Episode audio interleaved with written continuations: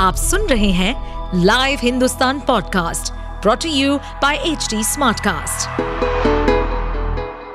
नमस्कार ये रही आज की सबसे बड़ी खबरें।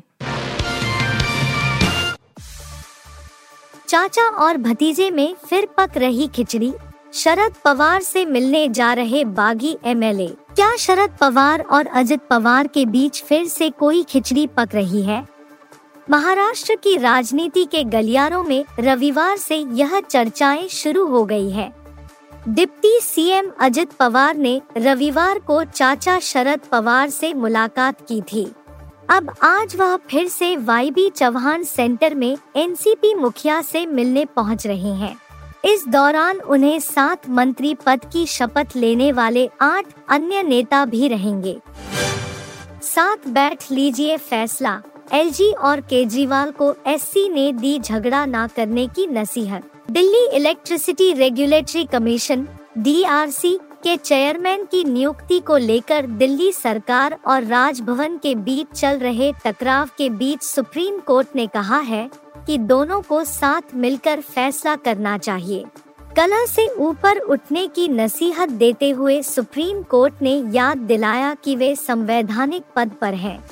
सर्वोच्च अदालत ने कहा कि एलजी और मुख्यमंत्री को एक साथ बैठकर डीआरसी के नए चेयरमैन का नाम तय करना चाहिए। सुप्रीम कोर्ट ने उन्हें नाम तय करने देने को कहा है। केस की सुनवाई अगले गुरुवार को होगी।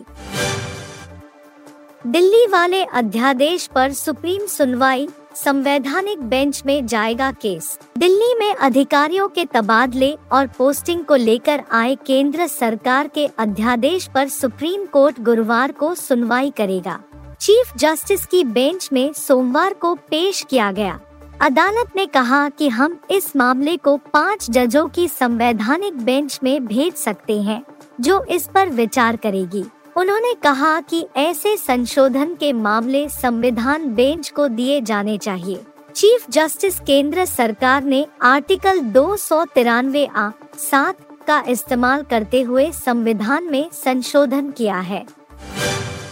विपक्षी एकता मीटिंग से नोबेल विजेता अमर्त्य सेन क्यों खुश? बताया फ़ायदा। नोबेल विजेता मशहूर अर्थशास्त्री अमर्त्य सेन ने विपक्षी एकता का स्वागत किया है।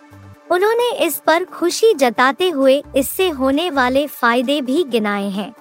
गौरतलब है कि विभिन्न गैर भाजपाई दल अगले साल होने वाले लोकसभा चुनाव के लिए संयुक्त विपक्ष मोर्चा बनाने की मुहिम में लगे हुए हैं। नवासी साल के बुज़ुर्ग अर्थशास्त्री ने अपनी हालिया भारत यात्रा के दौरान यह बात कही।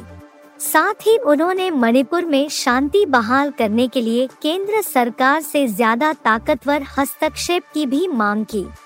इसके अलावा उन्होंने राहुल गांधी के मानहानि केस पर भी अपने विचार रखे।